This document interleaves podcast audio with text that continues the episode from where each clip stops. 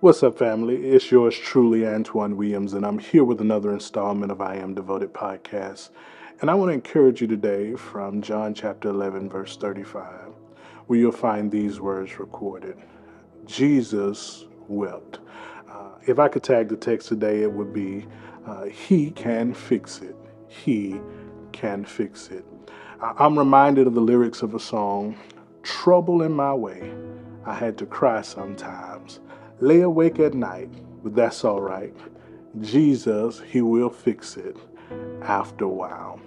I, I imagine those were the same sentiments of Mary. Mary had a troubling situation in her way.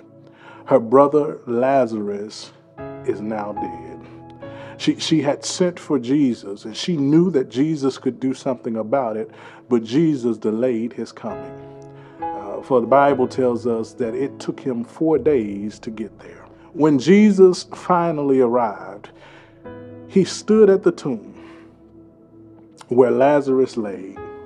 And the Bible says Jesus wept. Now, now I'm going to be honest with you. That that that messed with me a little bit. Jesus the author and the finisher of our faith, Jesus, the creator and sustainer of the universe, Jesus, the one who is preeminent above all creation, he stood at the tomb of Lazarus and he wept. This is the same God that has told us he would wipe away every one of our tears, and yet he shed a tear at the tomb of Lazarus.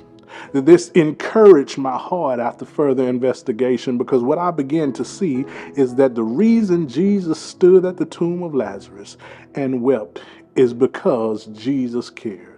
If you want to know whether He can fix the situations you're dealing with, the circumstances you're facing, here's what you have to know that Jesus cares. The Bible says, Cast your cares upon Him, for He cares for you. It doesn't matter what you're going through, it doesn't matter what you are facing. My God, the Lord Jesus Christ, is able to step in and fix the situation. But but here's why I, I continue to to get excited. It, in the Bible, when we see Jesus wept, the next thing we see from from the text is he had them to roll the stone away. What this taught me and helped me to see is that Jesus not only stood at the tomb and wept, but here's what he did he went to work.